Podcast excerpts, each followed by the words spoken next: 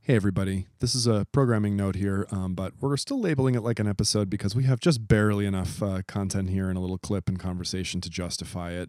Um, we're creating this episode as a memoriam, memorial to our friend Javier Garcia, who um, who died recently. We've we've talked about Javier on this show many times actually, and we've always talked about how we wanted to have him on the show. And he died suddenly and tragically in an accident, and it's just left us reeling. And um, but we wanted to check in and and honor him. He was a listener and a friend.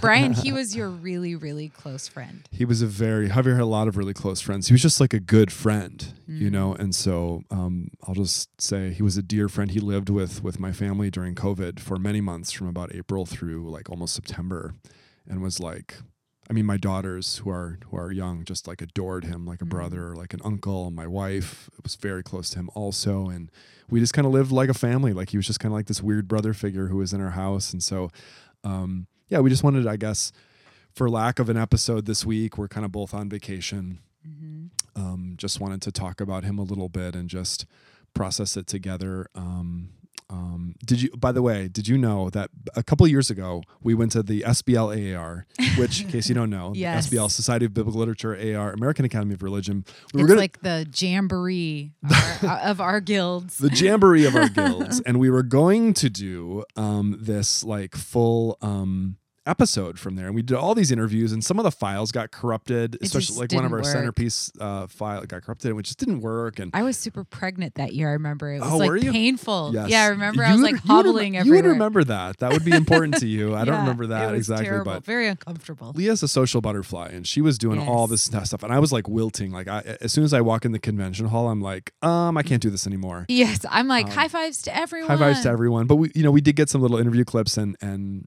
and by the way, I don't know, even know if you remember, I got a little clip with Javier because oh, we were that's together, we were rooming together at that time, and. Oh. It, it turned out to not really be any kind of content. It just was like a funny, like awkward exchange between us. I thought, and I know you haven't heard it probably for a couple of years or maybe never. Can I just play it for you? please, And Can, please, do you I would love to to, hear his voice. here's me like basically like like razzing Javier for no reason with like basically no content. I don't know if I'm ready for this. You don't know if you're ready for this? I introduced to you Javier Garcia, George Fox University, Bonhoeffer Scholar Extraordinaire. Yo, what's up? Do you like these conferences? I have mixed feelings. Oh, tell me. I like meeting with old friends. What about new friends? Yeah, that can be helpful too. Helpful? Um, at least we're told that networking is, is important in this industry. But you don't believe that. No comment. Yeah. And so it was just, you Oh. know, we were just kind of, you know, just having like this silly, this silly little exchange there. But Ugh.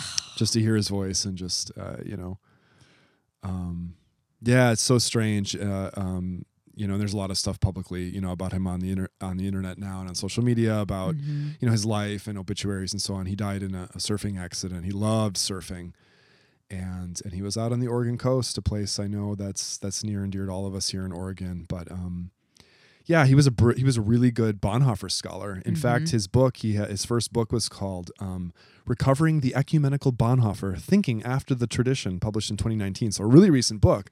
Um, Dietrich Bonhoeffer was a resistor of the Nazis during World War II. Actually, participated in a plot to kill Hitler, which is kind of cool. yes, yes, yeah. You know, m- one of my favorite things. So, for those of you who didn't know our friend, I knew him mostly as a colleague, and I knew him as the the ideal colleague. Like he was always clutch. You know, wh- whenever you needed something, someone to be just spectacular and extraordinary, Mhm. and then and then also you know we knew each other kind of casually through our friend networks Mhm. and my favorite thing about him bringing it back to bonhoeffer is he Mhm. used to always tell me that my son when he was a toddler looked like dietrich bonhoeffer because he had this big head Uh, and this very kind of like chubby cheeks and then he he showed me a picture he's like look Just put a cup, you know, put a pair of glasses on that kid. He totally looks like, That- Diek- you know, Dietrich Bonhoeffer. That is so. Fu- it's kind of funny when kids end up looking like old people. Like if you put them in. In It's true. We have a friend whose whose son kind of like reminds me of like a like a Tiny Tim kind of character. Like if you dressed him in like these like Oh. kind of tattered tweed and Please, stuff, you sir. Kind of please, Oliver. sir. Yeah. kind of a little bit like of you know put a little dirt on his face and That's so cute. on. That's cute. That sounds like something Javier would would um would definitely say. Um, you know what? You know when we were going to have him actually on the show here. Hmm We were gonna have him talk about Oh. my favorite show. so during time. okay so during so this is this is maybe we could even consider this like a part one to that episode which we're still going to do we'll carry on somehow but during covid we were like we don't know what to watch we don't know what to watch and somebody in my life a person close to me right now in the studio has been buttonholing me a show that apparently is popular for i guess a lot of people called battlestar galactica Oh yes, yes. There's a niche crew that is passionate Yeah. about Battlestar BSG 2004 reimagined edition. it's available for free on the peacock network or the Mhm. peacock Mhm. app Yep. which everyone was mad about, like because now they moved all the Office episodes there, and I think some other things. And Mhm. uh, so we got this Peacock app, and we're like, you know what? Let's just start watching it. And because you know, we just like me and him and my wife Susan would just be sitting around all during COVID. Like, what do we do? Seven nights, seven days a week, all every night. And so that was our thing that we started watching, and it, it was just like we just had a lot of fun making fun of the show. Yes. Um, You made fun of it, which hurt my feelings just like a tiny, tiny, tiny bit. Well, we we had like kind of like a bizarre bootlegged season back then. Go back in our archives and look at the episodes from Uh-huh. 2020 in the summer. I think those were actually some of the funniest, most zany episodes that we've ever yeah, because we were just, it was like the world's ending. Let's The say whatever we ending. want. They had like weird titles, and we were talking about like dictators and just like That's right, bizarre do stuff. And um, anyway, during that time, I I had said that I thought that the writing was really bad and the acting was really bad. This was in season one. About literally 80 episodes later, I'm right now currently as we record this in the beginning of season four. Oh, I can say Oh. that nothing has improved in any way oh, Brian. except that I am addicted to the show. oh, see, they got and I, you. I gotta know now. But it's like if you're gonna commit to this, it's like you're watching 85 movies in a row. You know the uh, thing with the about same the characters. show. Well, the thing about the show, and this is why. So, my spouse Thomas also doesn't quite understand my undying love for it, but Mhm. because it is, I remember uh, it, during the final season there were a lot of think pieces about it because it developed this very passionate fan base, Mhm. and they were they said something like. Is this the most depressing show on television? Because it is Oh, that's just true. That's true. gloom Yeah. for four seasons. Mhm. So I think there's part of it where it just kind of wears you down. Yeah. But I I like the mystical part of it. This is this Yes. is my thing and I will stand by this. Stand So by. I don't think there's a more thoughtful and maybe this is what Javier liked about it, but I don't know. Mhm. Mo- one of the most thoughtful portrayals of the many varieties of approaches to religion in public life Mhm. because in Battlestar they have these different kinds of cultures that are Mhm. all together in this one version of humanity. And some of the people are very devout and they see the divine in everything. And then Mhm. some of the people are very skeptical Mhm. and they just kind of go through the motions. And that I thought was really thoughtful and excellent because usually when they show religion in public life, it's some sort of fanatical Right. like or or very gullible person or something and this showed a broad spectrum which Right. seems to me more like what the regular world I think all that's fair. like- I think all that's fair. but It- you're like but i don't like starbucks it did not prevent me during the first two seasons, which we watched together, from just like taking a lot of like micro naps during the episodes, which how is could you sleep which is what Javier would roast me about. Like I'd be like, I'd come back in, and he'd be like, I just saw what you did, and I'd be like, what?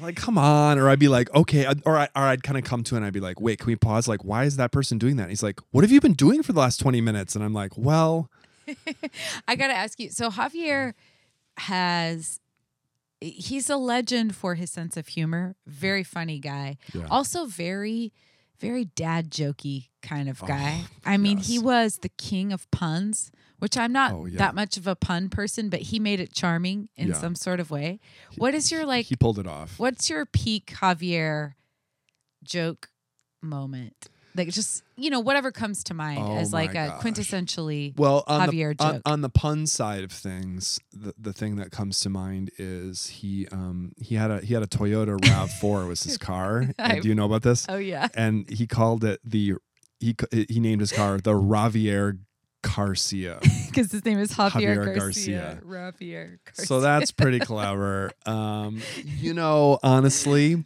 there are a few jokes that come to my mind, but they are not shareable jokes.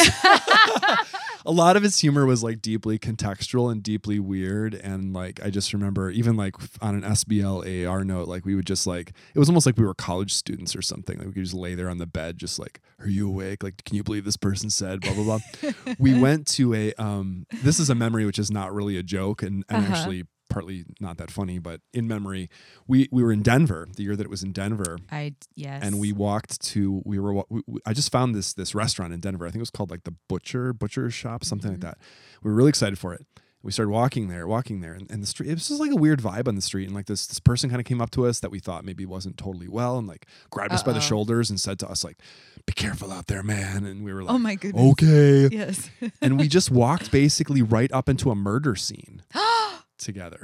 Whoa. we were like, um, This sounds like the start of a show. Two religion scholars. it's two religion scholars walking into a murder yeah, they, scene, a and murder they scene. solve the crime. and like you know like the tape is going up and the and we're like Whoa. hard left and so we took like this hard left and we ended up like going almost like on this like allegorical journey through like these neighborhoods where like weird things were happening too and we made this big circle and we ended up at this restaurant and it was like nobody was there except for us and we just had like the most fantastic meal Oh. but it was like really expensive What kind of food was it it? was like a we, we like shared a steak like a giant steak Oh, that sounds really like a good. 70 ounce or some huge like i don't forgot what it was like but it was like the kind of steak that's like as thick as your fist and like the size of a plate Yes. and like I think they said like oh no this is kind of meant to be shared but it's like super expensive and just like we had like this charcuterie uh, board and this pate which was like this award winning and we were just eating it and just laughing and there were just so many things like that. So we we we appreciate you audience indulging us in these um, memories but it at least is on our theme. Uh, Javier Garcia was was a theologian was was a scholar of religion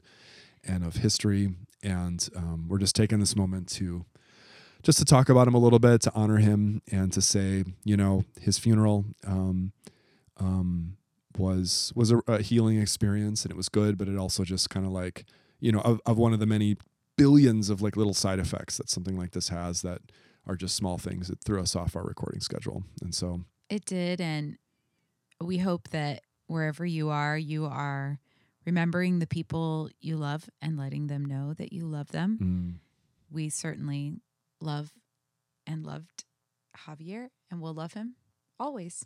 yeah, yeah.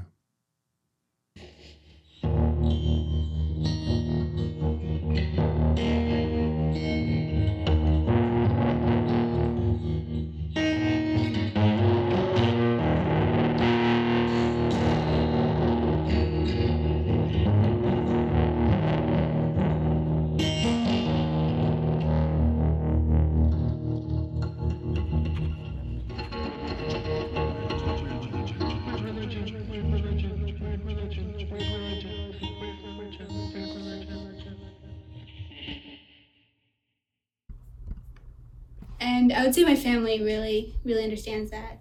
So they constitute my home. Mm.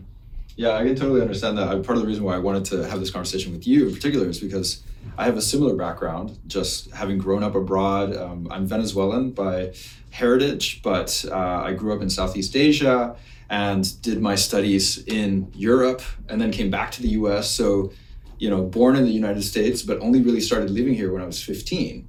And so the concept of home has always been just very complicated for me. When somebody asks, Where are you from? I always say, My parents are from Venezuela, and then move on, right? And, you know, it's just, uh, I need to know somebody well in order to get into that, that question.